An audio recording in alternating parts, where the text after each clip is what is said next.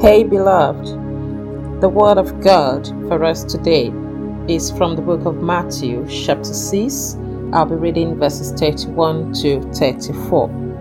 My name is Hayoteye. Matthew chapter 6, verses 31 to 34. Therefore, do not worry or be anxious, perpetually uneasy, distracted, saying, What are we going to eat? Or what are we going to drink? or what are we going to wear?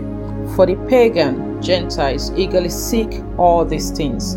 But do not worry, for your heavenly Father knows that you need them. But first and most importantly, seek, aim at, strive after His kingdom and His righteousness, His way of doing and being right, the attitude and character of God, and all these things will be given to you also. So do not worry about tomorrow, for tomorrow will worry about itself.